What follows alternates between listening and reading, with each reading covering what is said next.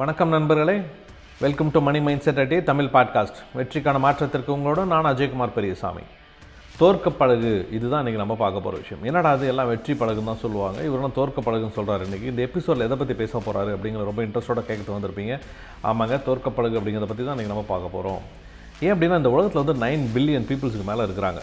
இவங்க எல்லாருக்குமே உங்களை மாதிரியே கனவுகள் இருக்குது ஸோ உங்களை மாதிரியே குழைச்சிட்டு இருக்கிறாங்க. உங்களை மாதிரியே சாப்பிட்டுட்டு உங்களை மாதிரி தூங்கிட்டு உங்களை மாதிரி பேசிகிட்டு இருக்கிறாங்க.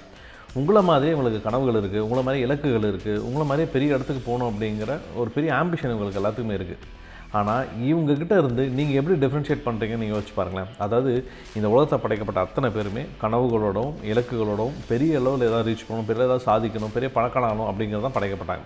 எல்லாத்துக்குமே அந்த மாதிரியான ஆசைகள் இருக்குது உங்களுக்கும் கண்டிப்பாக அந்த மாதிரியான ஆசைகள் இருக்கும். அப்போது இவங்கக்கிட்ட இருந்து உங்களை எப்படி வித்தியாசப்படுத்துறீங்கன்னு யோசிச்சு பாருங்கள் இவங்ககிட்ட இருந்து உங்களை எப்படி டிஃப்ரென்ஷியேட் பண்ணி காட்டுகிறீங்கன்னு யோசிச்சு பாருங்கள் ஸோ இவங்ககிட்ட இருந்து எப்படி மாறி உங்களுக்கான வெற்றி வரப்போகுது அப்படின்னு யோசிச்சு பாருங்கள் ஏன்னா உங்களுடைய கனவுகளாகட்டும் உங்களோட கனவு வீடாகட்டும் கனவு காராகட்டும் உங்களுடைய கனவு வாழ்க்கையாகட்டும் இதெல்லாம் எப்படி அடைய போகிறீங்க அப்படின்றது நீங்கள் எப்படி உங்களை வித்தியாசப்படுத்தி காட்டிக்கிறீங்கன்றது தான் இருக்குது அதாவது உங்களோட வேல்யூஸ் இருக்குது பார்த்தீங்களா அந்த வேல்யூஸை நீங்கள் எப்படி புரிஞ்சுக்கிறீங்க அப்படிங்கிறது எல்லாமே இருக்குது ஏன்னா இங்கே பிறந்த ஒரு ஒருக்குமே ஒரு ஒரு யூனிக்னஸ் இருக்குது அதாவது ஒரு ஒரு தனித்தன்மை ஒன்று இருக்குது இந்த உலகத்தில் படைக்கப்பட்ட அனைவருக்குமே ஏதோ ஒரு தகுதி இருக்குது தாங்கள் விரும்பினது தாங்கள் எந்த மாதிரியான வாழ்க்கை விரும்புகிறாங்களோ அதை செய்யறதுக்கான தகுதி திறமை இங்கே படைக்கப்பட்ட அனைவருக்குமே இருக்குது ஆனால் அது எத்தனை பேர் புரிஞ்சுக்கிறாங்க அதுக்கான ஸ்டெப்ஸ் எடுக்கிறாங்க அப்படிங்கிறது ரொம்ப ரொம்ப முக்கியம்.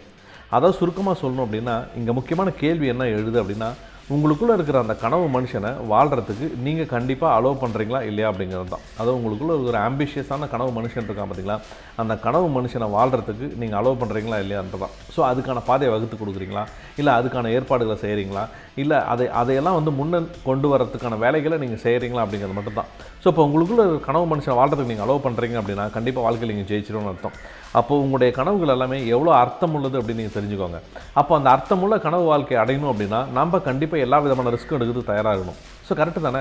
ஸோ ரிஸ்க் இல்லாமல் யாராலையுமே இங்கே பெரிய அளவில் ஜெயிக்க முடியாது. அப்போ உங்களோட கனவு வாழ்க்கை பெருசாக இருக்குது அப்படின்னா அதுக்கான ரிஸ்க்கும் அதுக்கான இடைஞ்சல்களும் இல்லை அதுக்கான சின்ன சின்ன தடங்கல்களும் பெருசாக தான் இருக்கும். ஆனால் அதில் தாண்டி வரத்துக்கு நீங்கள் தயாராக இருக்கணும்னு யோசிச்சு பாருங்கள் ஸோ சின்ன சின்ன பிரச்சனைகளை தாண்டி அந்த பெரிய கனவு வாழ்க்கையினோட அடையிறதுக்கு நான் மனதிடத்தோடு தான் இருக்கிறேன் அப்படின்றத நீங்கள் நல்லா யோசிச்சு பாருங்கள் இருக்கிறீங்களா அப்படின்னு சொல்லிட்டு. ஏன்னா நிறைய எக்ஸாம்பிள்ஸ் இருக்குது இப்போ சச்சின் டெண்டுல்கர் வந்து பார்த்திங்கன்னா பெரிய அளவில் வந்து பார்த்திங்கன்னா கிரிக்கெட்டை சாதிச்சார். ஆனால் படிப்பில் ரொம்ப ஆவரேஜான ஸ்டூடெண்ட் தான். ஸோ அப்போ என்னென்னா படிப்பு அவருக்கு தடங்களாக இருந்தது. ஸோ படிப்பு தோல்வியாக இருந்தது. ஆனால் அதை தாண்டி வெற்றி பெறணும்னு சொல்லிட்டு கிரிக்கெட்டுக்கு வந்துட்டார். இப்போ ஏஆர் ரஹ்மான் எடுத்துக்கோங்க. ஆரம்பத்தில் வந்து நம்ம இளையராஜா சாரோட ட்ரிப்பில் தான் இருந்தார். அதுக்கப்புறம் கொஞ்சம் கொஞ்சமாக தாண்டி வந்து நீங்கள் ஆஸ்கார் நாயகன் ஆகிருக்காரு அப்போ ஆரம்பத்தில் அவருக்கு எந்த தோல்விகளும் இல்லாமல் வந்திருக்கலாம் அந்த தோல்விகளுக்கெல்லாம் அவர் பழகினதுனால தான் இவ்வளோ சக்ஸஸ் கிடைச்சிருக்கு. வைரமுத்து எடுத்துக்கோங்களேன். பெரிய பாடலாசிரியர் தான். வடுகப்பட்டியில் கரணி வேலை செஞ்சுட்டு இருந்தாருன்னா இன்றைக்கி நம்மளுக்கு இவ்வளோ பெரிய ஒரு பாடலாசிரியர் கிடச்சிருப்பாரா?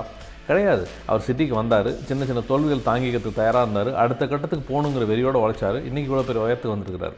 ரஜினிகாந்த் சார் எடுத்துக்கோங்களேன். பஸ் கண்டக்டராக தான் இருந்தார்.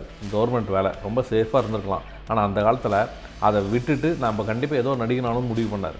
நீங்கள் யோசிச்சு பாருங்கள் அவர் நடிகனாலும் முடிவு பண்ணும்போது அவங்க சுற்றி சொந்தக்காரங்ககிட்டயோ இல்லை அவங்களோட ஃப்ரெண்ட்ஸுக்கிட்டயோ இல்லை அவரே கூட யோசிக்கும் போது எவ்வளோ யோசிச்சிருப்பார்? நம்ம கவர்மெண்ட் விட்டு நம்ம போகிறோம் நம்ம ஜெயிக்கலாம் என்ன வருது நம்ம வாழ்க்கையே போயிட்டு யோசிச்சிருப்பார்.